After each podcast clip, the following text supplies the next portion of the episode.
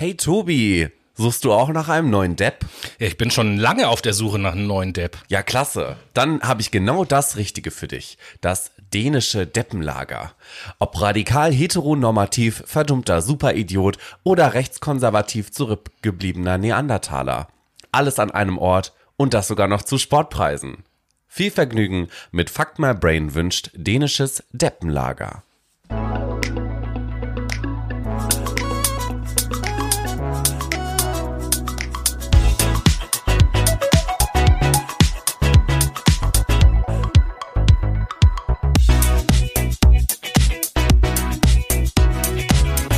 Hallo Menschen und herzlich willkommen zu einer neuen, wieder mal ganz besonderen Folge Fuck My Brain am Ende unseres Polytembers sozusagen.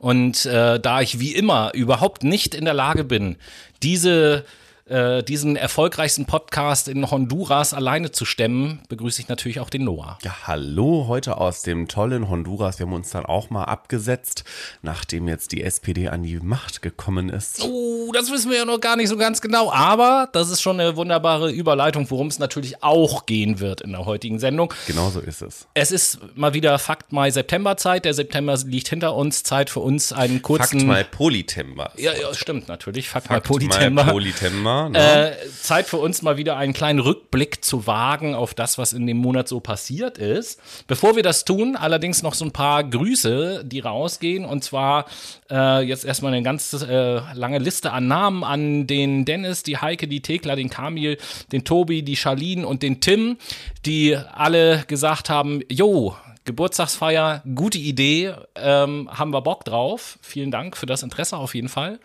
Wir sagen euch dann auch noch Bescheid, was den Ort und die Uhrzeit angeht. Und dann geht auch noch ein Gruß raus an den Ralf der uns einen sehr interessanten Themenvorschlag geschickt hat und sich selber dann auch als Interviewgast ins Spiel gebracht hat. Genau. Und das nehmen wir natürlich gerne an. Äh, Wir verraten jetzt natürlich noch nicht, was das Thema ist, aber ist eine gute Inspiration fürs Ralf, nächste Jahr. Wir freuen uns auf dich, mit dir hier sprechen zu können im Podcast. Also mach dich schon mal bereit. Ja, und bevor ja. wir ins Thema einsteigen, ähm, haben wir lange nicht mehr gemacht, möchte ich eine kleine Doku empfehlen, euch Brainies. Welche denn?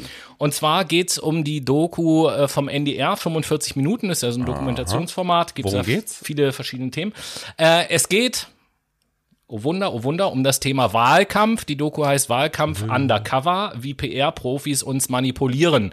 Eine sehr interessante Dokumentation, wo es eben halt genau darum geht, was im Titel drin steckt, wie können oder wie machen das bestimmte Agenturen, dass sie für Parteien zielgruppengerecht irgendwelche Kampagnen starten, um dann den Ausgang der Wahl zu beeinflussen. Eine sehr interessante Doku, guckt euch die gerne mal an. Gibt es, äh, meine ich, in der NDR-Mediathek, aber auf jeden Fall auf YouTube auch. Ich bin gespannt. Ich werde sie mir auch heute Abend auf jeden Fall angucken. Ähm, Ja. Ich habe es nämlich noch nicht getan. Und ich finde das Thema auch ganz interessant. So Marketing, Wahlkampfkampagnen, wie kann man Leute eine Runde instrumentalisieren? Ja. Gute, Und es ist ein großes Frage. Thema, ne? Also die Agenturen, die sind international unterwegs und denen ist ja politische Ausrichtung, Land, sonst was einer Partei völlig egal. Hauptsache, es geht ums Geld. Genau, so ist money, es. Money, money, it's so funny in a rich man's world. So. Und wer ist heute auch noch rich geworden? Ja, also alle Parteien, die über 1, irgendwas Prozent bekommen haben, bekommen ja äh, vom, vom Staat irgendwie Geld für ihren Wahlkampf.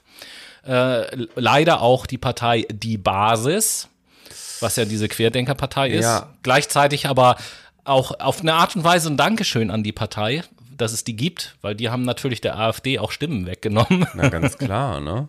Und wir müssen ja auch ehrlich sein, ich glaube nicht, dass solche Parteien sich durchsetzen werden. Davon mal ganz abgesehen. Aber kommen wir mal eher zu den Parteien, die relevant sind, sprich zu dem Ergebnis der Wahl. Bevor wir das so Genau. kom äh, kommentieren und unsere Gedanken äh, dazu hier ins Mikrofon reinbrüllen, Noah, wie schaut denn das vorläufige Endergebnis aus? Das vorläufige Endergebnis ist äh, ganz klar. Ich fange mal mit dem äh, ja, Sieger eigentlich an. Wir fangen mit der SPD nämlich an, die mit 25,7 Prozent gewinnt.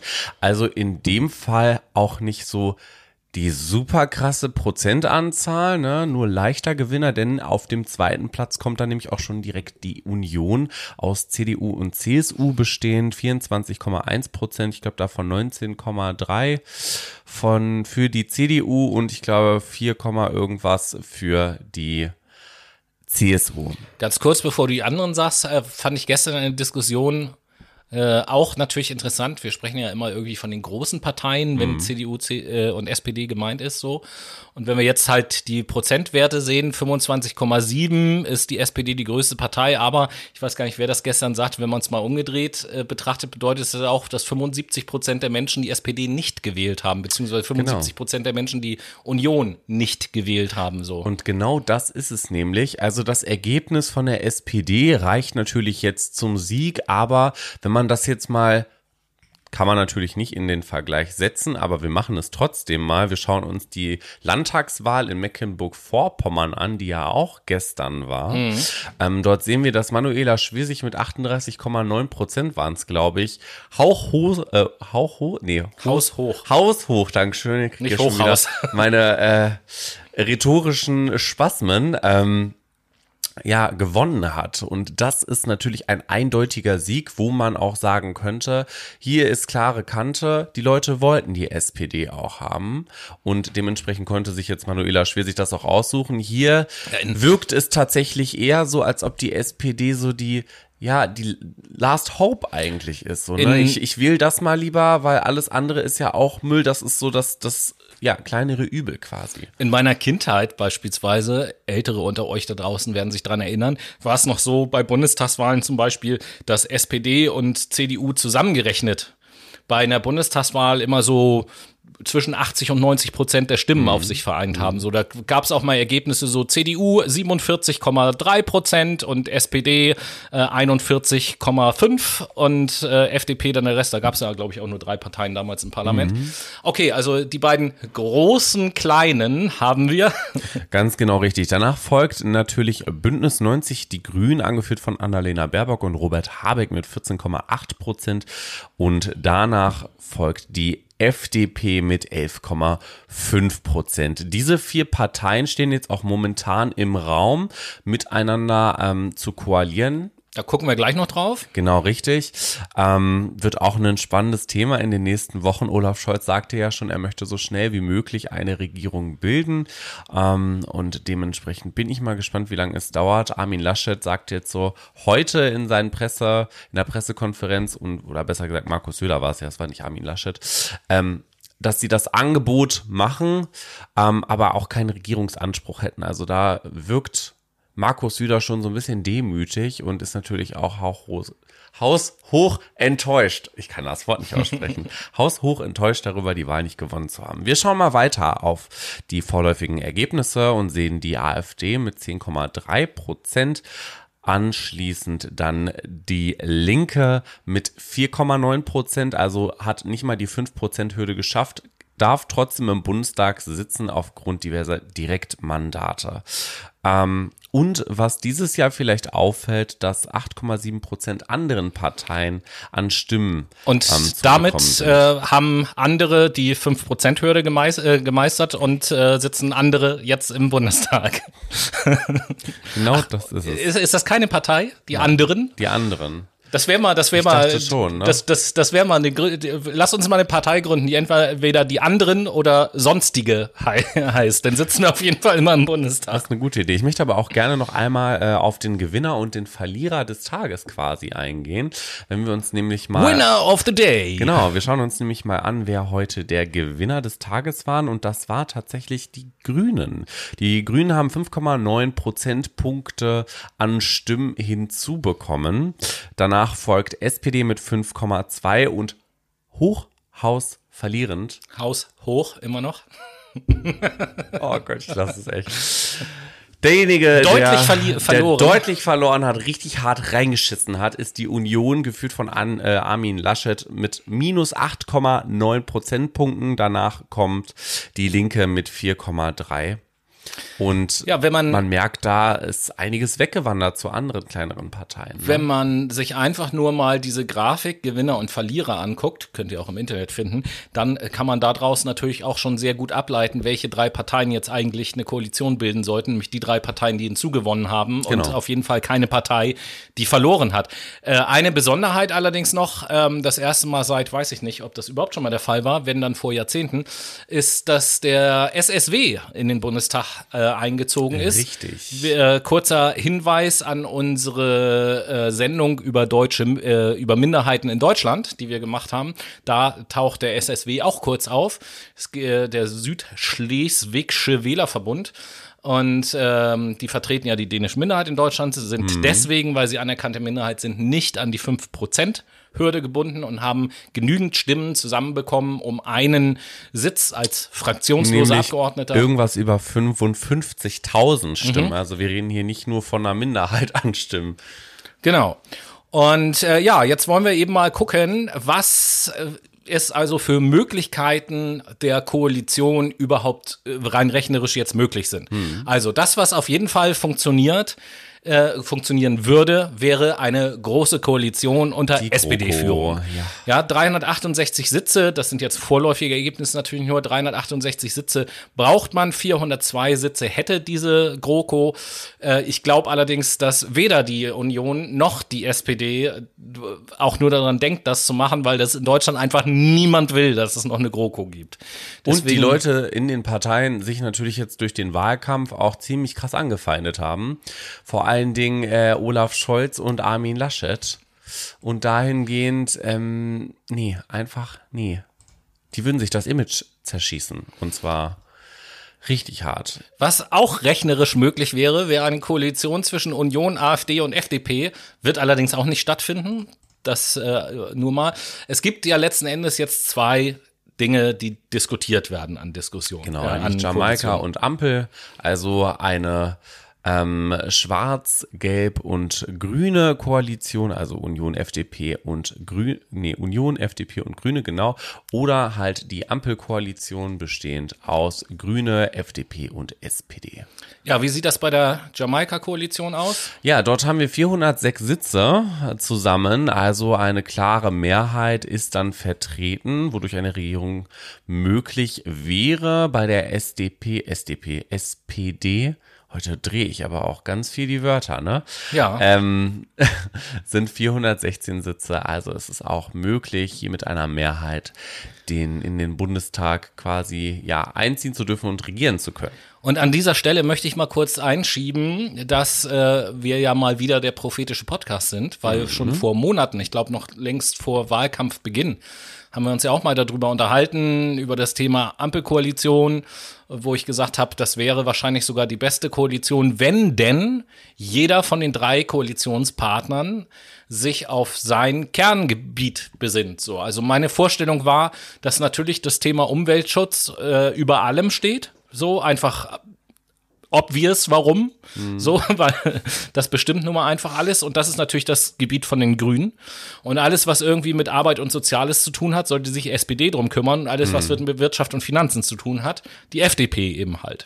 Das sieht jetzt tatsächlich auch so aus, als ob es da ein kleines Aufrauen der jeweiligen Grenzen gibt. Also vorher hatte ja Robert Habeck angemeldet, Finanzminister werden zu wollen. Christian Lindner sagt aber auch, wenn eine Koalition zustande kommen würde zwischen Grüne, FDP und zum Beispiel SPD, dann würde er gerne den Finanzminister stellen wollen, beziehungsweise sich selber dann etablieren wollen als Finanzminister. Und gestern im Interview und heute Morgen auch tauchte dann schon wieder ähm, ja dieses Aufweichen auf, A, seitens Christian Lindner, dass man zwischen den zwischen der FDP und der Grünen einfach mal mehr Kompromissfeld schaffen müsste. Ne? Also die FDP muss dann auch von ihren radikalen Forderungen mal ein bisschen zurücktreten und schauen, okay, wie schaffe ich es denn, mich mit den Grünen vielleicht gut zu stellen? Und auf der anderen Seite sagte Robert Habeck gestern Abend auch ähm, im Interview mit ARD und ZDF, dass es ja auch ja, man, man könnte sich drauf, wie sage ich das jetzt am, am einfachsten? Er hat jetzt nicht eindeutig gesagt, nee, ich verzichte drauf, aber er hat gesagt, das ist jetzt, glaube ich, nicht das Wichtigste. Also ich denke auch, dass Robert Habeck da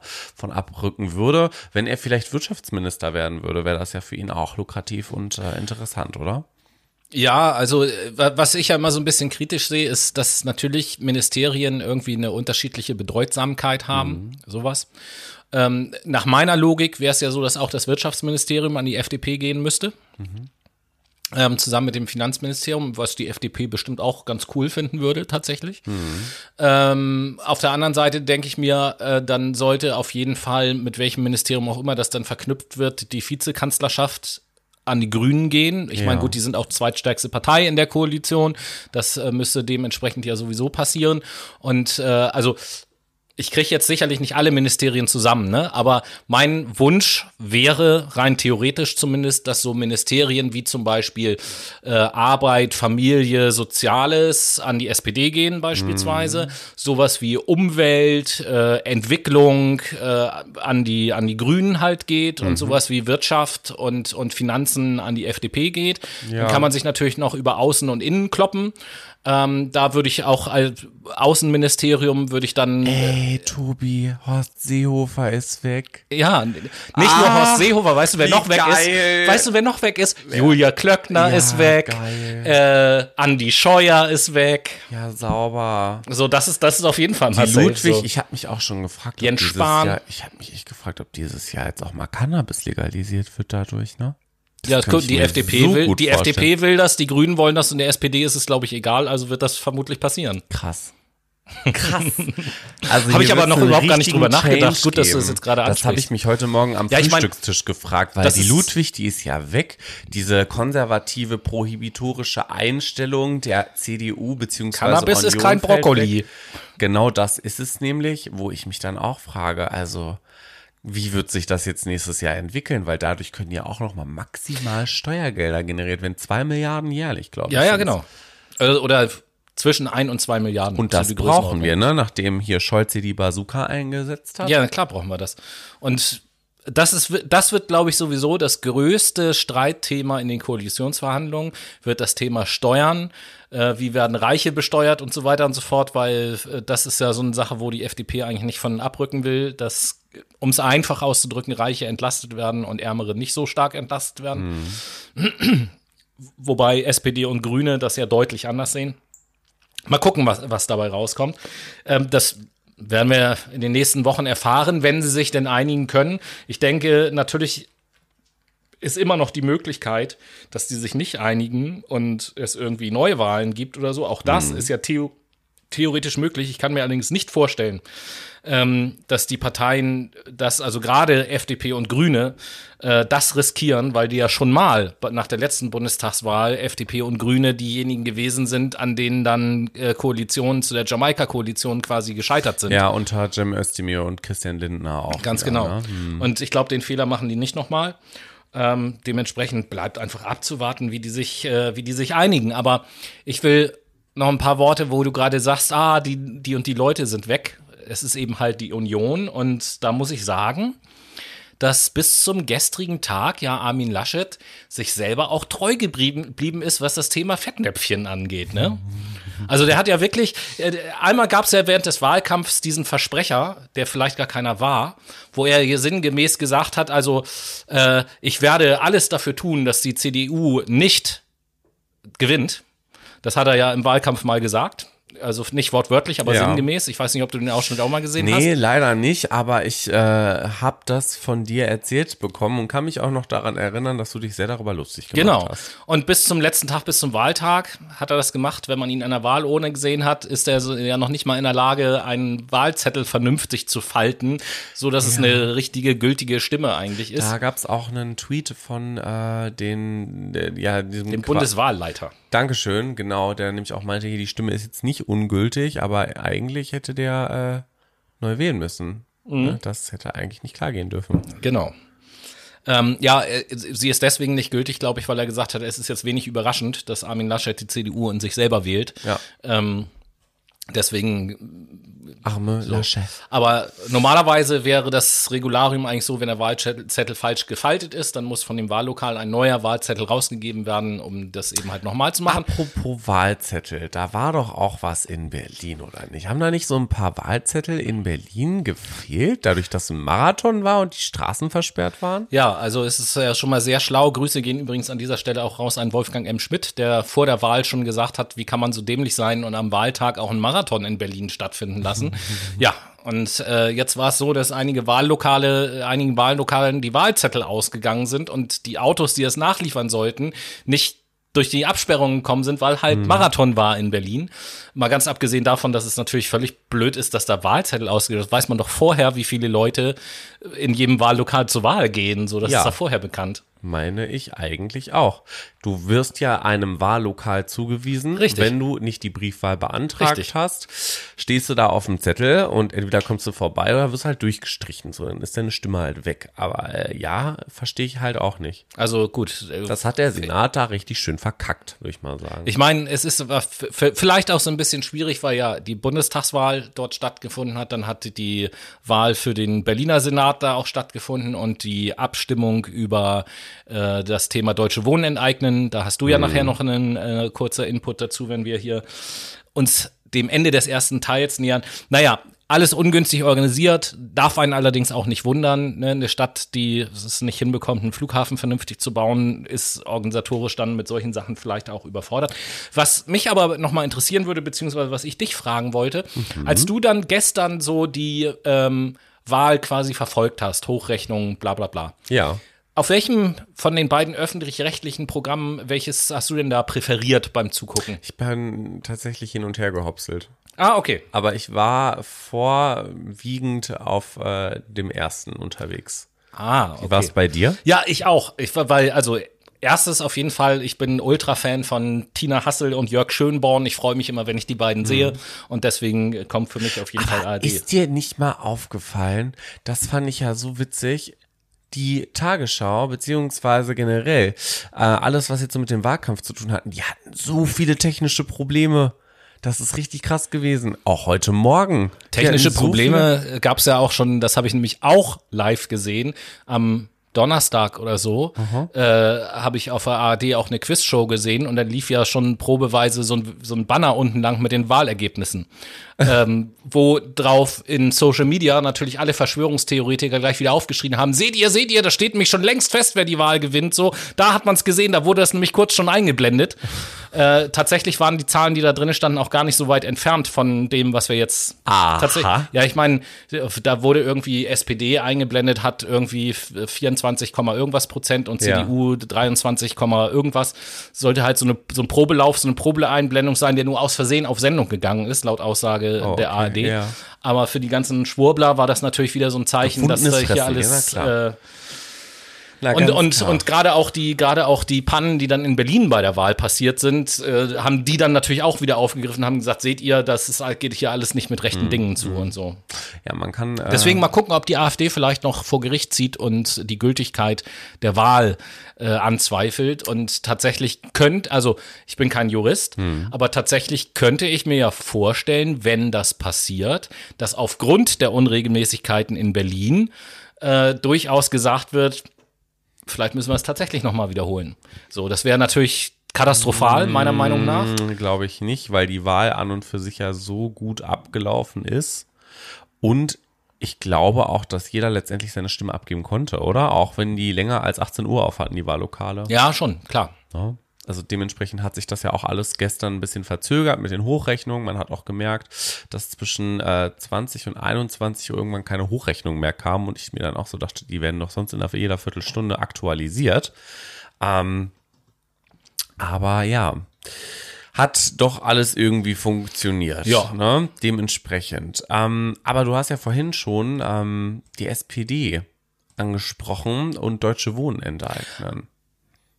Wollen wir da noch ja, einmal rübergehen? Habe ich, ja, wir können da gerne übergehen. Ich habe mir war nur gerade so ein bisschen, äh, so, grad so, ein bisschen, irritiert, was das mit der SPD jetzt zu tun hat. Genau, nämlich äh, gestern wurde ja in Berlin darüber abgestimmt, ob äh, jetzt der Wohnkonzern Deutsche Wohnen enteignet werden soll. Wir wissen und erinnern uns, Deutsche Wohnen macht sehr viel Profit mit Immobilien in, äh, Berlin. Ne? Und ich möchte auch noch mal darauf hinweisen, Grüße gehen an dieser Stelle noch mal raus an den Tommy, dass wir ja mal einen Interviewgast in unserer Sendung hatten, als es um das Thema Verkehrswende ging, der auf seinem YouTube-Kanal Bewegungsgärtner auch ein Video über diese Initiative gemacht hat. das nur mal so als äh, Hinweis für die Interessierten cool. unter euch. Sehr cool. Genau, richtig. Ähm, äh, schlussendlich schauen wir uns einmal ganz kurz an, ähm, wie sich das entwickelt hat, weil es ist nämlich großes Jubeln ausgebrochen bei den InitiatorInnen.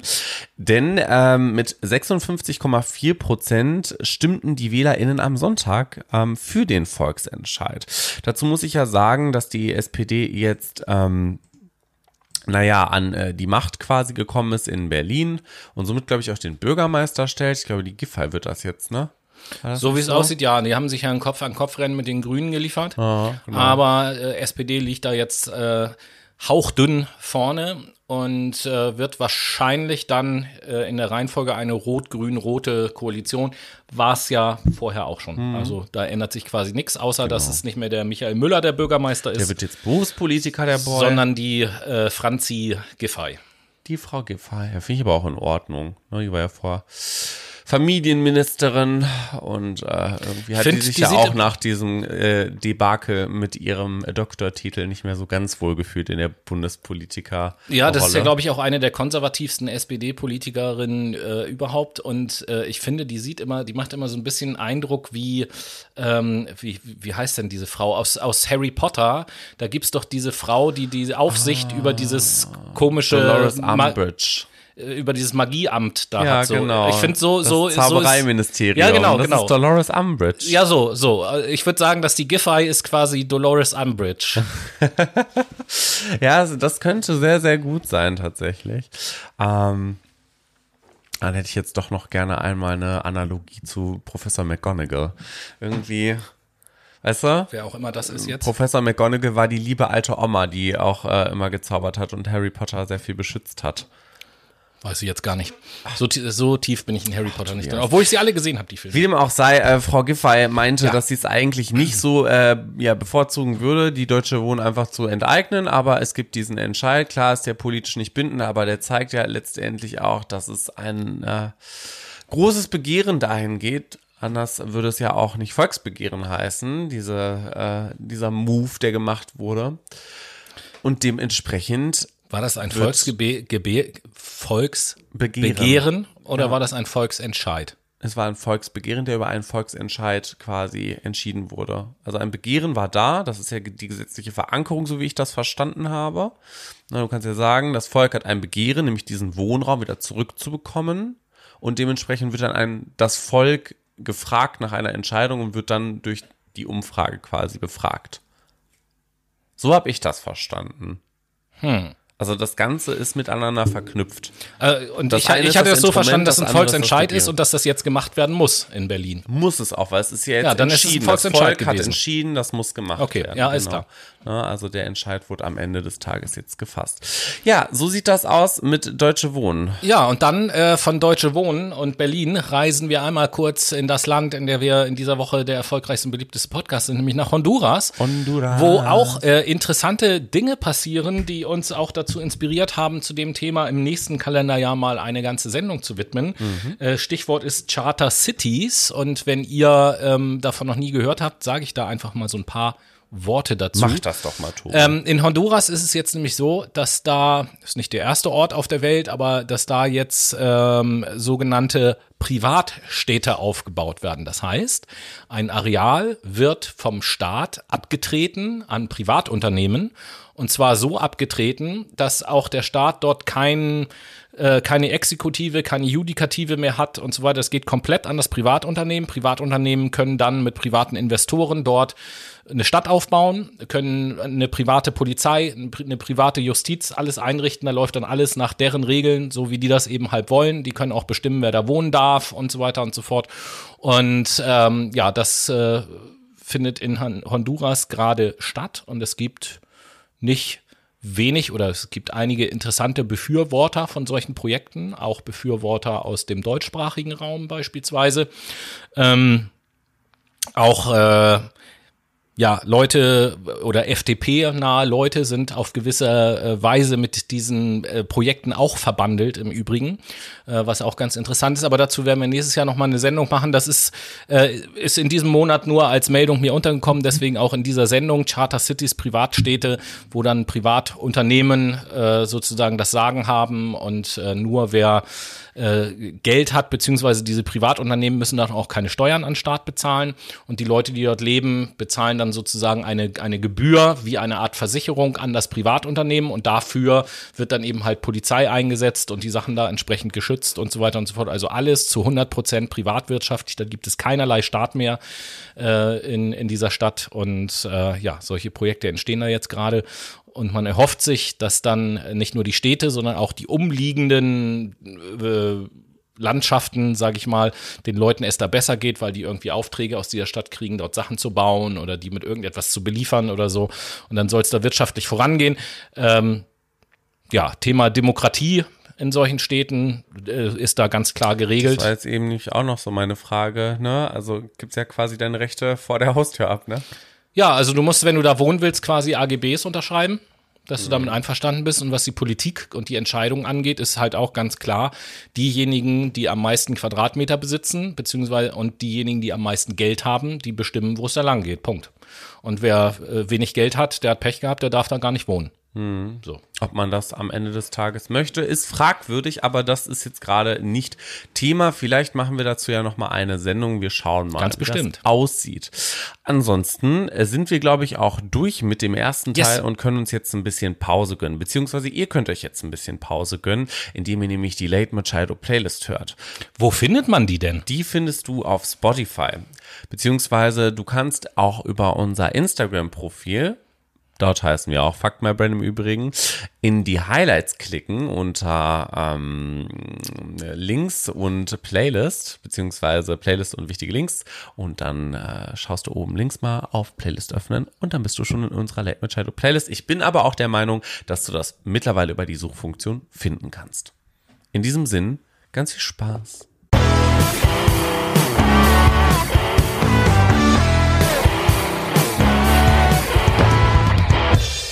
Und wir sind wieder am Start mit der Late Machado Playlist. Ihr habt es gerade eben schon am Ende des Teils erfahren, wie ihr dorthin kommt. Ich erwähne das jetzt nicht nochmal und sage einfach nur, Tobi, was setzt denn heute auf der Late Machado Playlist? Ja, heute habe ich natürlich mal wieder insgesamt zwei Lieder äh, mitgebracht, die so ein bisschen zu dem bisherigen Thema der Sendung beziehungsweise zu diesem Monat und den Ereignissen auch passen. Denn man kann ja, glaube ich, sagen, ähm, bei dem Ergebnis der Bundestagswahl, so wie es im Moment aussieht, äh, ist das Gute, dass es keine weitere GroKo gibt. Gleichzeitig ist es aber auch so, dass ja unsere Gebete nicht so ganz erhört wurden. Nicht so wirklich, Ne? nee, Und deswegen schon. setze ich von dem Künstler Zack Wild das Lied Lost Prayer auf die Playlist. So, so. Ja, ich habe eigentlich gehofft, wie gesagt, dass Annalena Baerbock es wird. Es hat sich natürlich abgezeichnet, leider Gottes, dass sie es nicht wird. Aber trotzdem finde ich, sollte man diese Frau huldigen. Deswegen setze ich von Doja Cat das, das Lied Woman auf die Late Machado Playlist. Jo, Und damit sind wir im zweiten Teil und gucken uns jetzt mal an. In Deutschland, wir Ja. gehen jetzt ins Bunden, Bundesinnenministerium zu Tobias. ins Und Bundesinnenministerium. uns- Ja, ins Dann Bundesinnenministerium. ge gebe ich jetzt gleich mal weiter, weil das Innenministerium ist dafür gar nicht zuständig für das Thema. Wir gehen also ins Umweltministerium. Das Genau. ist nämlich dafür Das zuständig. Bundesinnenministerium fragt das äh, Bundesverwaltungsministerium an, die das. es gibt kein Ich weiß, Verwaltungsministerium. Ich wollte jetzt irgendwie einfach irgendeine Überleitung machen. Ach Das so. hat einfach null funktioniert. Ich war auch Das gerade so mega so das hat Haushoch, äh, das hat Hochhaus nicht funktioniert. Hochhaus nicht funktioniert. Also, äh, lange Rede, gar keinen Sinn. Es ist in diesem Monat in Hamburg der erste Klimareport für Hamburg vorgestellt worden. See, was ist dabei raus? Rausgekommen? Wir sind die Ja. sauberste Stadt Deutschlands, oder? Nein, es ist erstmal dabei rausgekommen, wenn man die letzten 140 Jahre betrachtet, dann ist die mittlere Temperatur äh, bis jetzt um durchschnittlich 1,7 Grad gestiegen. Damit ha- sind wir ja schon über dem Pariser Klimazielabkommen, Ja. haben das quasi gerissen. Im Übrigen ist der deutsche Schnitt für denselben Zeitraum 1,6 Grad und der weltweite Schnitt für den Zeitraum 1,1 Grad. Und äh, das hat auch schon spürbare Folgen tatsächlich äh, hier in Hamburg und Umland. Denn äh, in der Zeit ist auch die Obstblüte und damit auch die Ernte im Durchschnitt zwei Wochen früher als noch vor etlichen Jahren. Und ähm, ja, was haben wir zu erwarten und merken das auch teilweise jetzt schon? Wir werden feuchtere Winter haben mit mehr Niederschlägen, mehr Schnee und äh, dafür viel mehr trockenere Sommer. Und bis zum Ende des 21. Jahrhunderts wird sich das Klima durchschnittlich auch noch um 0,5 Grad erwärmen, wenn wir alle gesteckten Klimaziele erreichen, dann können wir äh, bis Ende des Jahrhunderts nur eine 0,5 Grad Erwärmung haben, was dann in Summe ja eine Erwärmung um 2,2 Grad ergibt. Für Hamburg jetzt. Äh, ja, ja, genau. Beziehungsweise, das kann man ja nicht ganz isoliert nur die Stadt betrachten, sondern das sind jetzt so die Berechnungen für Norddeutschland. Aber wie wir gesehen haben, in ganz Deutschland ist es ja halt ähnlich. wir sind am Arsch. Ja, der Umweltsenator hier in Hamburg hat halt gesagt, wir können äh, den Klimawandel überhaupt gar nicht verhindern. Der ist im Gange und es ist zu spät, das zu verhindern. Das Einzige, was wir jetzt noch äh, entscheiden können, ist, mit welcher Wucht uns das treffen wird. Das ist das Einzige, was wir noch beeinflussen können. Ja, jetzt frage ich mich aber, wie die sich dann politisch hinstellen und sagen, ey Leute, hier ist der Plan, hier damit wollen wir das Ganze begrenzen und dämpfen. Lasst uns das zusammen anpacken. So wie ich das hier wahrnehme, ist ja Hamburg eigentlich auch mehr darauf ausgelegt, zu sagen, weniger Verkehr in den Innenstädten, mehr nach außen lagern, mehr den ÖPNV nutzen und weiter stärken und vor allen Dingen auch Fahrradstraßen weiter ausbauen und stärken. Bloß merke ich halt, ich wohne erst seit zwei Jahren hier in Hamburg. Du siehst auf der Straße, jedes dritte Auto ist ein SUV. Ja, So what the hell? Ja, das Ding ist eben halt, also ich finde, das macht das nochmal deutlich, dass so diese ganzen Klimaschutzgeschichten halt nichts ist, wo man drüber verhandeln kann oder so, sondern das sind einfach Sachen, äh, entweder machen wir das, dann können wir das noch einigermaßen irgendwie im Griff behalten, so dass wir hier auch noch weiterhin einigermaßen vernünftig leben können. Oder wir machen das eben nicht oder nur halbherzig und dann sind wir am Arsch. Und es geht, das muss man ja auch nochmal ganz deutlich sagen, es geht ja nicht darum, ich formuliere das jetzt mal bewusst ganz einfach. Ja. Es geht ja nicht darum, die Welt zu retten. Es geht darum, die Menschheit zu retten. So der Das Welt ist das Die scheißegal. meisten immer noch nicht. Heute, es, es geht einfach wirklich nur darum, dass wir unseren Arsch retten. Und mehr Ja, genau. geht's halt nicht. Die Leute denken halt wirklich, ja, Mutter Erde muss gerettet werden. Mutter Erde ist das immer noch. Kack, egal. Ja. Ob wir hier sind oder nicht. Wenn's Mutter Erde scheiße geht, sterben wir. 100 Genau. Jahre später geht's Mutter Erde wieder gut. So ist das. Also das ist quasi, wie, wir, wir sind ja wie so eine Erkältung. So die Erde, die bekommt jetzt gerade so ein bisschen Fieber, um sich gegen uns zu wehren, die Krankheitserreger loszuwerden. So und wenn das Fieber eben halt steigt, ähm, dann werden die Krankheitserreger sterben und dann sinkt das Fieber auch wieder. Dann will ich nochmal Eckhard von Hirschhausen zitieren, der mal, der mal gesagt hat, äh, ja, was machen denn zwei Grad äh, für einen Unterschied? Das ist ja nicht viel. Und der als Arzt gesagt hat, zwei Grad machen ganz klar einen Unterschied. So 40 Grad Fieber ist mit dem Leben vereinbar, 42 Grad nicht. So. Und äh, wenn man das mal global betrachtet, dann sagt das schon Wir einiges aus. kochen finde uns selber wie harte Eier, ne? Ja, das ist das ist halt so. wirklich wahr. Also, unerfreuliches Thema. Wir fassen zusammen. Wir müssen äh, Dali Dali machen, wenn es um den Klimaschutz geht. Am 24.09. vor drei Tagen, also war jetzt auch schon wieder ein globaler Klimastreik, bei dem 620.000 Menschen in Deutschland auf Ich glaube die Straße 80.000 gegangen in sind. Hamburg, ne? Genau richtig. Also die Polizei sagte weitaus weniger, irgendwie irgendwas bei 26.000, aber das wurde auch nochmal revidiert, es waren 80.000. Ähm, es zeigt sich also, dass immer noch eine große Mehrheit in Deutschland ist, die auch wollen, dass wir radikalen und schnellen Klimaschutz umsetzen. Und das ist auch ein wichtiges Zeichen. Was Aber äh, da werden wir ja in ein paar Wochen äh, schon mal sehen, was dann nach Koalitionsverhandlungen zum Thema Umwelt äh, hier in Deutschland zumindest dann auch rausgekommen ist. Ganz genau so ist es nämlich. Ähm, was ja noch passiert ist, das hat jetzt nicht so viel mit Klimaschutz zu tun, dafür mehr mit Wirtschaft. Wirtschaft ist der DAX. Ihr wisst ja wahrscheinlich, der DAX. Das ist ein schönes besteht- Tier. Genau. Der geht immer hoch und runter um Prozent. Da wurde, da wurde Michael Wendler, Michael Wendler war doch mal in irgendeiner Quizshow, bevor er zum Verschwörungstheoretiker wurde. Und da war irgendwie so die Frage, ähm, welch, welches, welches Tier man irgendwie mit der Börse in Verbindung bringt. Und da ist ja klar, dass man halt Bär oder Ochse halt sagt, weil mhm. das die beiden Symbole sind. Und er hat er überlegt, Dachs, hat er dann gesagt. Also, ihr wisst, der DAX bestand zunehmend eigentlich aus 30 großen Unternehmen, die dafür. Entschuldigung, dass ich gerade lachen muss, Noah, aber das ist so geil. Der DAX bestand zunehmend aus 30 Unternehmen. Ja, jetzt Der bestand exakt aus 30 Unternehmen. Exakt aus 30 Unternehmen. Jetzt nimmt er zu, nämlich um 10 Unternehmen mehr. Ähm, das, was jetzt irgendwie nicht so ganz verwundert ist, ist oder verwunderlich ist, ist einfach, dass immer noch die vier größten Unternehmen den DAX quasi maßgeblich beeinflussen und bestimmen. Ähm, nämlich die Big Four. Jo, ah, die Wirtschaftsprüfungsunternehmen. Ganz genau, so ist es nämlich.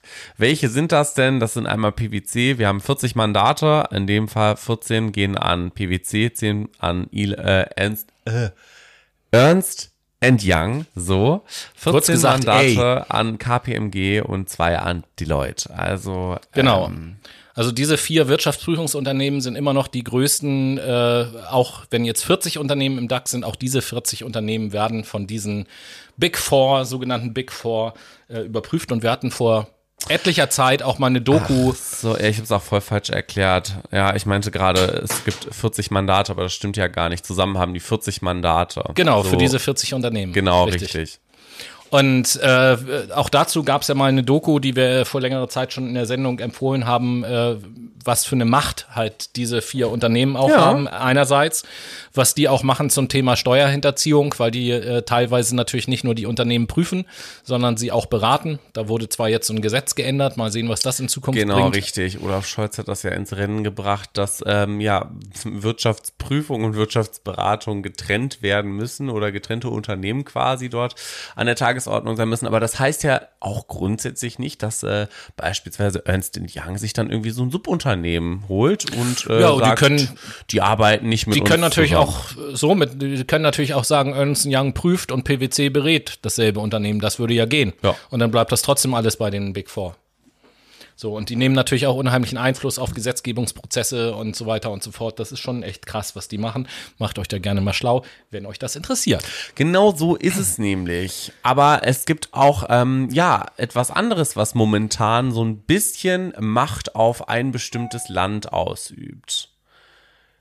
Tobi guckt jetzt ganz verwunderlich, was ich meine. Genau. Das war das Signal, dass wir abgehört werden. ja, das, das war mein, das war mein MacBook, ja. Mhm. Wir werden jetzt abgehört von Russian TV in Frankreich. So, genau, Russia Today. Russia Today ist nämlich das nächste Thema. Wir gucken nach Frankreich. Ähm, denn in Frankreich ist es so, dass ähm, Russia Today auch ein Fernsehsender ist in Frankreich und Russia Today versucht oder möchte ja gerne in Deutschland auch ein Fernsehsender werden. Noch gibt es die vor allen Dingen halt online und äh, Russia Today wird da ja auch, sage ich mal, gerne von Verschwörungsideologen konsumiert. Und in Frankreich ist es jetzt so, dass äh, Russia Today dort anfängt, strategisch Kritiker von Russland beziehungsweise Kritiker von Russia Today zu verklagen. Also das sind Journalisten, andere Medien, Privatpersonen, hm. die sich eben halt kritisch äußern und die jetzt systematisch und strategisch in Frankreich von Russia Today verklagt werden. Und die Gefahr besteht natürlich auch, dass die hier in Deutschland ähnliches vorhaben, um dann einerseits Kritiker abzuschrecken und dementsprechend natürlich auch äh, aktiv in den Meinungsbildungsprozess mit einzugreifen und äh, eben halt äh, pro-russische Positionen zu verbreiten, beziehungsweise Russland kritische Positionen zu unterdrücken. Und ähm, ja, könnt ihr euch auch gerne mal im Internet schlau machen, was Russia Today so ist und was die so treiben. Äh, hier sei auch noch mal ein Podcast empfohlen, den wir schon mal empfohlen haben, nämlich der äh, Podcast Cui Bono, What the Fuck Happened to Ken Jebsen. Auch da spielt Russia Today in dem Podcast eine Rolle. Sehr interessant, hört euch das gerne mal an. Ja, wenn wir auch wieder. Von Frankreich geht's jetzt, glaube ich, auf die Insel an Brexit, Großbritannien, ne? Ja, können wir machen. Ich wollte eigentlich erst äh, Pimmelgate ins Spiel Ah, natürlich, bringen, sorry, mein Fehler. Weil ähm, da wird ja auch ziemlich viel politische Macht gerade ausgeübt äh, durch Andi Grote. Andi Grote wurde auf Twitter, wenn ihr es nicht mitbekommen habt, Innensenator von Hamburg, by the way. genau eins Pimmel bezeichnet und äh, kurz darauf stellte er eine Anzeige und äh, kurz darauf später wurde dann die Tür eingetreten von demjenigen, der den Tweet verfasst hatte. Daraufhin hat Andi Grote jetzt Morddrohungen Ja, du musst vielleicht auch, bekommen. du musst ja vielleicht auch noch dazu sagen, dass nicht einfach von irgendjemandem die Tür eingetreten wurde, sondern von der Polizei. Ganz, ja, okay, klar. Ja, nicht von Andi Grote selber.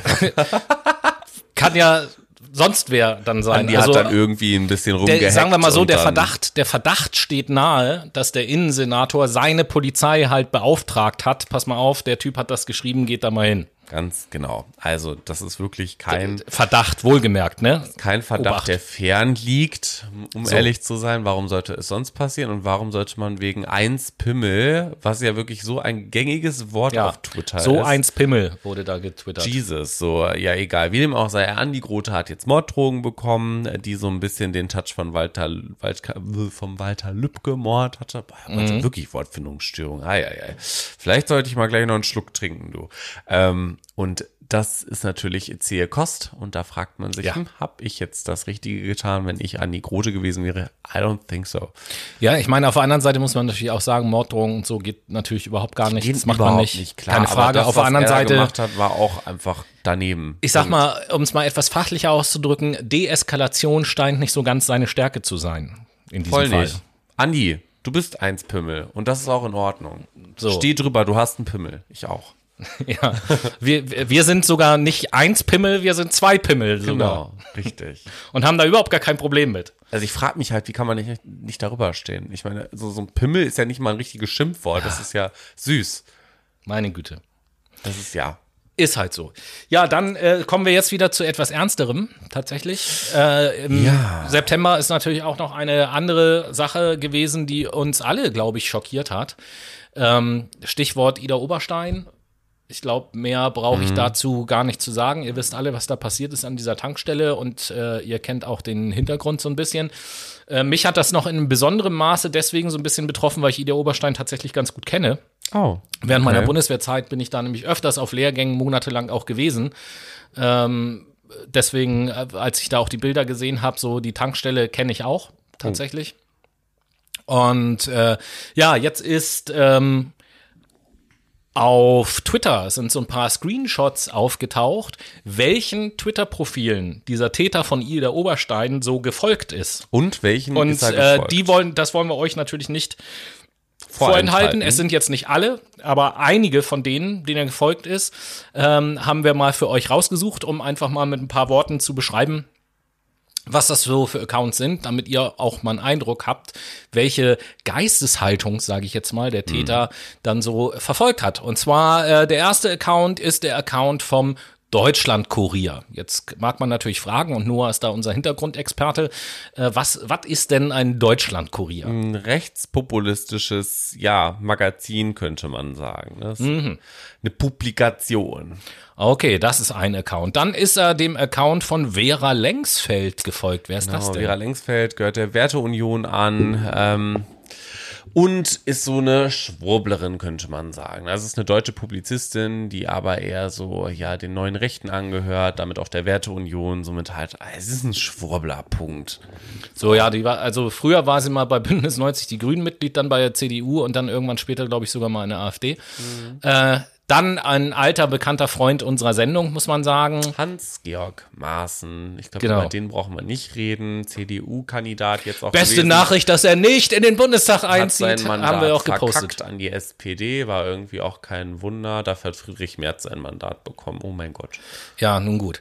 Dann ging's weiter mit äh, der Epoch Times Deutschland. Was ist, äh, was ist das dann für, für ein äh, Ja, ist halt auch eine rechtspopulistische Gruppe, die sich zusammengeschlossen hat und in den Medien ganz viel ja, Einfluss schinden wollen. Also, die Ja, haben halt sehr viele Nachrichten verbrei- verbreitet, zum Beispiel zum Thema Dieselskandal oder zum Thema Verschwörungstheorien, wie zum Beispiel Chemtrails oder Pizzagate oder ähnliches. Also Ja, auch wieder irgendein Schwurblerverein.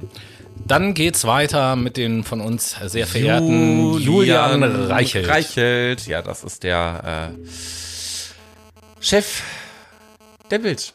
Ja, mehr braucht man dazu, mehr brauchen wir dazu auch nicht wirklich äh, sagen. zu Das sagen. Reicht schon. Dann geht's auch mit einem Blog aus dem Internet weiter, der heißt Die Achse des Guten. Genau, richtig. Auch Was ist das denn? rechtspopulistischer Blog. Ja. Punkt. Rechtspopulistischer Blog, genau. Also die, die Sachen kann man immer weiterspinnen. Jetzt geht es so ein bisschen homöopathisch zu Ja, tatsächlich. Roland Spitzer So wurde ein auch. Geistesheiler und Meister der Gabi Geisterung. Spitzer. Yeah. Was hat sie da eigentlich in der Hand? Wir gucken uns gerade die Website an. Was hat Ja. sie da in der Hand? Keine Auf Ahnung. der rechten Seite ist das ein Kopf. Wa- Wahrscheinlich. Dann äh, Bernd Höcke braucht man, glaube ich, auch. Hecke, genau. Braucht man, glaube ich, auch nicht zu, zu sagen, wer das ist. Äh, dem äh, hat dieser Attentäter, so nenne ich ihn jetzt einfach mal, auch gefolgt. Dann des Weiteren einen Typen, der heißt Georg Pazderski. Ein denn für AfD-Politiker Aha. und ehemaliger Offizier in der deutschen Bundeswehr gewesen. Jawohl. Dann natürlich der AfD, Bayern. klar, Braucht man, da glaube ich, kommt ja zu, zu weg. sagen. André Pongburg, auch in dem Fall ein deutscher Politiker bei der AfD. Genau. Dann geht's weiter mit Paul, äh, oder nee, Paul, Joseph, Watson. Watson. Wer ist das denn? Ein britischer Schwurbler. Sehr gute Berufsbezeichnung. Nur, nur noch Schwurbler, es reicht einfach. Ja, der hat also einen YouTube-Kanal und äh, ist, Ist ein äh, Schwurbler. Im Übrigen, und das ist ja, weil es vielen Leuten auch bekannt ist, beziehungsweise im Internet relativ groß ist, die Seite infowars.com. Äh, da ist er eben halt Mit-Editor oder wie auch immer man das nennt. Dann gibt's noch den äh, Dieter Stein. Dieter Stein, auch mittlerweile ein Schwurbler geworden, war damals äh, Journalist, Regisseur und Geschäftsführer der Wochenzeitung Junge Freiheit. Und zur Junge Freiheit kommen wir dann nämlich jetzt. Was ist das für eine Genau, Wochenzeitung? Ein rechtsextremistisches Magazin und Sprachrohr der neuen Rechten. Aha. Dann gibt's noch den Peter Böhringer.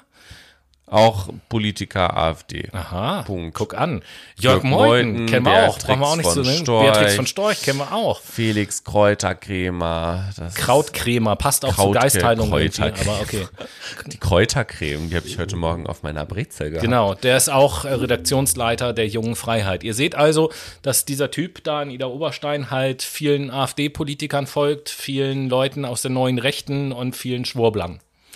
Ganz Da genau einfach so nur, um einen Einblick zu geben in die, äh, in die Geisteshaltung. Mehr wollen wir an dieser Stelle zu dem Fall auch nicht sagen, weil ansonsten Tobi. ist alles andere ja Ich hinreichend. kann dich auch erschießen, ne? Ja, äh, mach doch mal. Ja, kein Siehst du, kannst du nämlich doch Du nicht. bist jetzt kugelfest. Ja, äh, weil wir, ich bin geimpft. Ach so, okay. So, und Ja, äh, durch die Nanopartikel in der Impfung habe ich jetzt so eine kugelabweisende Hautoberfläche Ah, auch okay, bekommen. Ich ja, bin quasi. ja. Das kann ich auch erstechen. Ich bin halt ein, auch. ein Kaiborg, bin ich Ja. quasi jetzt. Und äh, deswegen kannst du mir hier gar nichts mehr. Ihr fragt euch jetzt wahrscheinlich gerade, was bei Tobi und Noah nicht richtig gelaufen. Genau, alles ist bei uns richtig gelaufen. Wir nehmen nämlich gerade Bezug auf einen Tweet von Katharina Barley von der SPD, die auch ähm, sich nochmal mit dem Thema beschäftigt hat, Ida Oberstein. Und heutzutage laufen auch gerne Querdenker, Schwurbler und andere Rechtsextreme in irgendwelche Läden rein, ohne Maske, werden darauf hingewiesen, dass sie eine Maske tragen sollen und kommen dann mit Kommentaren um die Ecke wie, ich kann dich auch einfach erschießen. Das ist im Übrigen eine Morddrohung. Genau, also Hintergrund zu dem, was Noah sagt und wo wo sich Katharina Barley auch zu geäußert ist, dass jetzt im Nachklang dieser Tat in Ida Oberstein es eben halt auch an anderen Orten schon passiert ist, dass äh, Leute ohne Maske in irgendeinen Laden gegangen sind und dann darauf hingewiesen wurden, die Maske aufzusetzen und dann gesagt haben, ja, ich kann dich auch erschießen, so wie das in Oberstein passiert ist äh, und jetzt so versuchen sozusagen sich dagegen zu wehren und es mittlerweile auch, was ich durchaus nachvollziehen kann, die ersten Ladenbesitzer gibt, die seinen, äh, die ihren Mitarbeitern oder Mitarbeitenden äh, jetzt auch sagen, wenn da jemand ohne Maske kommt, dann lasst ihn einfach, bevor hier irgendwas passiert. Ruft einfach die Polizei, wenn ihr sowas mitbekommt. Das reicht schon. Ja, die Polizei Lasst reagiert natürlich seit Ida. Oberstein da auch sehr empfindlich auf solche Sachen, was ja auch richtig ist. Genau, also wenn euch mal sowas passieren sollte, ich war ja damals Kellner, wenn da irgendwer ohne Maske reinkommt und euch anmucken sollte, lasst ihn sich hinsetzen, ruft in der Zeit die Polizei und dann kann er einkassiert werden von der Polizei. So, und jetzt zum Ende des zweiten Teils gehen wir nochmal kurz nach Great Britain, ne? Yes, nach Great Britain. Und zwar. Was ist- was ist denn da los mit ja, dem Nachschub in Großbritannien? Ja, ganz genau. Dass, äh, Mit die LKW-Fahrers und so. Also, vielleicht fangen wir erstmal so an. Äh, für, für diejenigen, an die es vorbei oder an denen es vorbeigegangen ist, die äh, UK ist, also England, ganz einfach, beziehungsweise ist ja United Kingdom. Die UK ist nicht mehr in der EU, hat den Brexit vollzogen und hat dadurch ganz viele Niederlagen erleben müssen hinsichtlich Belieferung von Lebensmitteln, hinsichtlich das Bier wird knapp zum Beispiel, Personal bleibt aus, weil Leiharbeitertum ist natürlich auch scheiße gelaufen. Was folgt dadurch? Letztendlich fehlen ganz viele Lkw-Fahrer. Diese Lkw-Fahrer mussten vorher auch immer schon mega lange im Stau stehen und irgendwelche bürokratische Scheiße machen. Kurzum, bei denen geht jetzt das Benzin aus. Scheiße gelaufen und jetzt soll die Armee doch bitte eintreten als Lastkraftwagenfahrer. Genau, also das Benzin ist zwar da, aber es wird nicht mehr zu den Tankstellen transportiert, weil es Genau. zu wenig LKW-Fahrer gibt, ne? Ganz genau so ist es nämlich. In dem Fall soll doch bitte dann die Armee einspringen und ja, die LKWs von A nach B. Ob das so eine gute. Idee war, aus der EU auszutreten? Ich, Ja, ich glaube es nicht. Also im Übrigen Handelsabkommen mit der USA äh, hat ja Johnson auch den Briten ganz groß versprochen. Das ist jetzt auch nicht eingetreten. Ja. Pech gehabt. Schöner kann der zweite Teil überhaupt gar nicht enden. Und äh, damit äh, geben wir ab in unser Musikstudio zu der.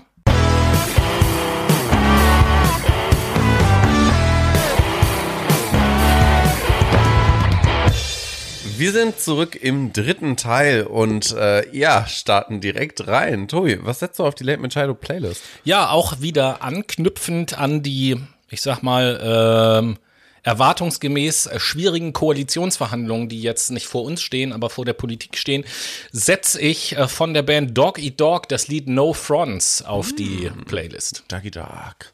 Ja, ich setze äh, von Nura, ihr kennt sie wahrscheinlich äh, aus Jan Böhmermanns äh, kleinem Satire-Magazin auf ZDF, nämlich ZDF-Magazin Royal, da ist sie mal vor einem Monat aufgetreten. Ähm, mit dem Song Niemals Stress mit Bullen. Heute komme ich aber mit einem neuen Song um die Ecke, nämlich mit dem Song Fair. Und ähm, ja, wisst ihr, was eigentlich auch fair war? Nämlich, was Bolsonaro passiert ist. Ach, ein alter Freund unserer Sendung. Genau, ihr könnt euch ja noch daran erinnern, wer Bolsonaro ist, der brasilianische Präsident. Und der ist ja auch so ein kleiner Schwurbler, könnte man sagen. War letztens in New York, nämlich zur jährlichen UNO-General. Ähm, Debatte. Debatte, Dankeschön.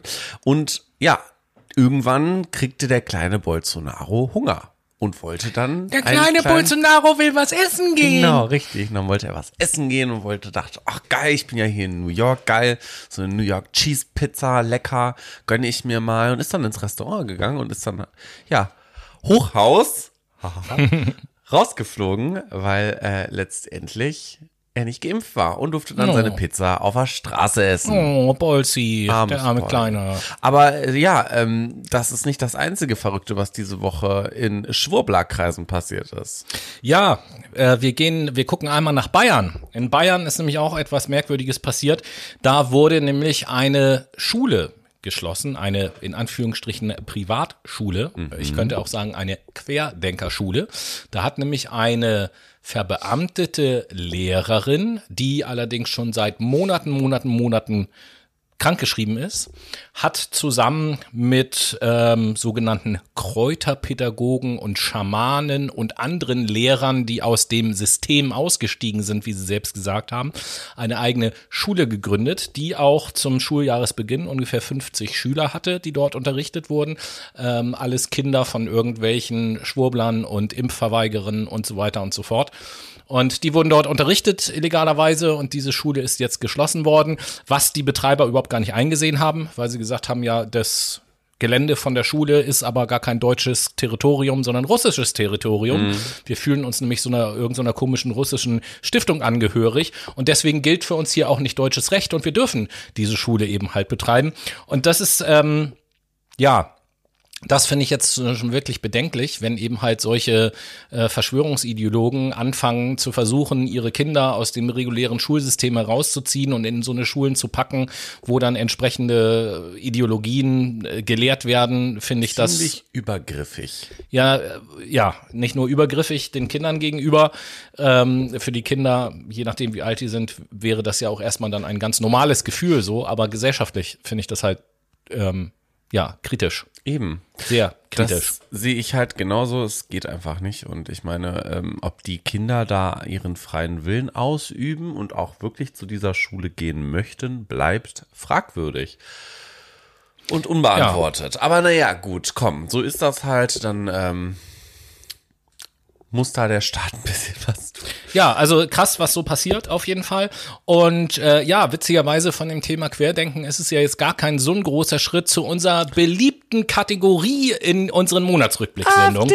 Infobox. Genau, die AfD-Infobox. Und da haben wir in diesem Monat auch wieder zwei interessante Meldungen. Und äh, Noah beginnt mal mit der ersten. Ja, ich würde sagen, ziemlich lustig. Wir sollten mal ein paar neue Gedichte üben. Das war's, vielen Dank. Spaß, nein. Also, ja, äh, hier, Tino Kropalla wollte beim ja, Interview mit den kleinen Nachwuchsreportern, ich glaube, es lief auf Pro7, ähm, ja, der hat ja gefordert, es sollen mehr Gedichte auswendig gelernt werden. Daraufhin haben die Kinder ihn dann mal gefragt. Wie Deutsches Lied aus? und Gedicht, äh, äh, Gedicht gut. Genau, richtig. Ähm, ja, was denn sein Lieblingsgedicht ist.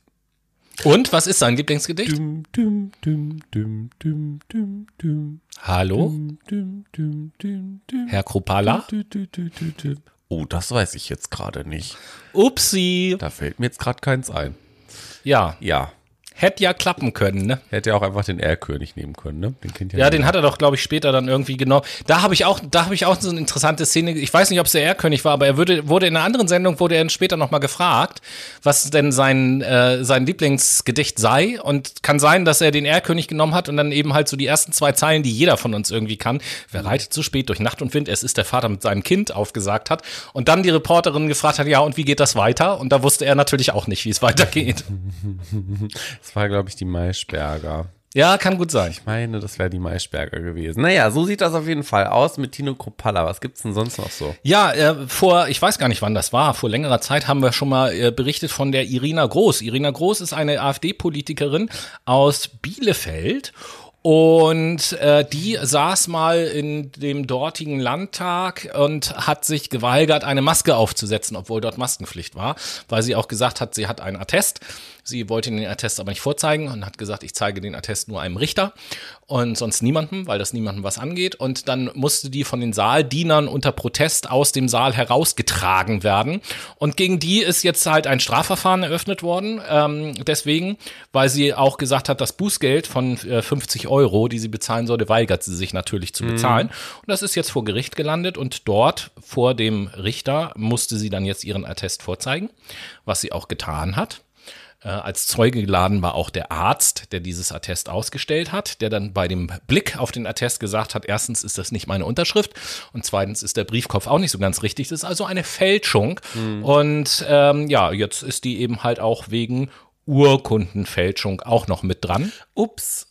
Kacke Und äh, nichtsdestotrotz, nichtsdestotrotz ist sie aber immer noch der Meinung, äh, sie sei im Recht und ähm, das ganze Corona-Dings und Vorschriften sei ja alles unrechtmäßig und so weiter und so fort. Aber ja, AfD halt, ne? AfD halt. Dazu. Kommen wir also zu besseren News, nämlich den Ja. Good News zum Abschluss unserer äh, ja, Fakt mal Politimba-Folge und schauen uns da einmal den Emil an. Der Emil ist nämlich ein Elektro-on-Demand-Shuttle und soll die Mobilität in Taunusstein verbessern. Das ist eine Stadt ähm, im, in Südhessen und dieses Elektro-on-Demand-Shuttle ähm, genau, steht halt der Rheingau-Taunus Verkehrsgesellschaft, nennt man sie so schön, der RTV und der Stadt Taunusstein zur Verfügung.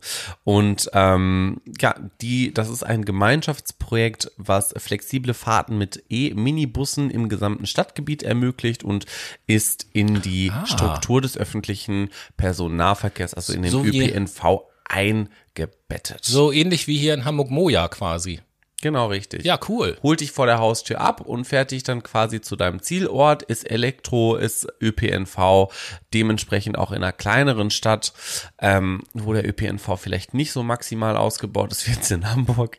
Ähm, und dadurch hast du dann halt die Möglichkeit, auch flexibel zu sein, wenn du auf dem Land wohnst. Sehr cool. Ich gehe mit meinen Good News heute, ihr merkt, äh, heute nur kurz, weil Wahl so ein großes so eine große Zeit eingenommen hat. Wir wollen die Sendung natürlich auch nicht sprengen. Ich gehe mit meinen Good News in die USA tatsächlich. Denn in den USA ist in diesem Monat der erste Transgender-Bischof der Welt ins Amt eingeführt mhm. worden. Äh, die evangelische Kirche hat äh, erstmals eine Transgender-Person in das Amt eines Bischofs eingeführt. Und äh, Megan Rora wurde für sechs Jahre in das Amt gewählt und wird knapp 200 Gemeinden leiten. Geil. Ähm, Im Übrigen haben wir auch zwei neue Bundestagsabgeordnete. Ja, die von stimmt. den Grünen sind und auch Transgender sind. Richtig, richtig. Habe ich mich auch sehr drüber also, gefreut. Also Leute, wir werden divers, sexy. Das ist richtig, richtig gut. Und zu guter Letzt in dieser Sendung, dann sind wir nämlich auch gleich schon durch, muss ich eine Kleinigkeit auflösen, was ich auf äh, Insta gepostet Tobi habe. Tobi hat sich nämlich ein USB-Kabel in den Arsch eingeführt. Nein, falsch. Schade. Aber äh, ist ein guter Tipp gewesen. Ähm, einige von euch haben es vielleicht gesehen, das Bild, äh, was wir auf Instagram in unserer Story gepostet haben am Montag. Ähm, das wollte ich ja noch auflösen, denn völlig kontextlos äh, ist mir so ein, ein Bild und eine Schlagzeile aus der Bild-Zeitung in die Hände gefallen. Ähm, ich werde äh, das mit Überschrift auch nochmal in unsere Story posten, damit ihr das nämlich auch glaubt. Mhm. Ein schönes Röntgenbild von einem 15-Jährigen, der sich ein USB-Kabel komplett, also ganz, in voller Länge, ich wiederhole, ganz, in den Penis eingeführt hat. Warum auch immer. Und das erklärt auch den Hashtag der heutigen Sendung, Hashtag Penis und mit diesem Penis verabschiede ich mich und wedel mit diesem Penis euch fröhlich zu und sagt Tschüss, bis nächste Woche. Eins Pimmel. Genau, Pimmelgate. Passt alles irgendwie zusammen in dieser Sendung. Heute schon, ja. Und äh, ja, äh, mir hat's Freude gemacht. Ich hoffe, euch auch beim Zuhören. Und die letzten Worte dieser Sendung gebühren wie immer äh, meinem guten Freund Noah. Ja, hasta la pisto, würde ich sagen. Hasta la Pimmel. Hasta la pisto. Und ich würde sagen, bis nächste Woche.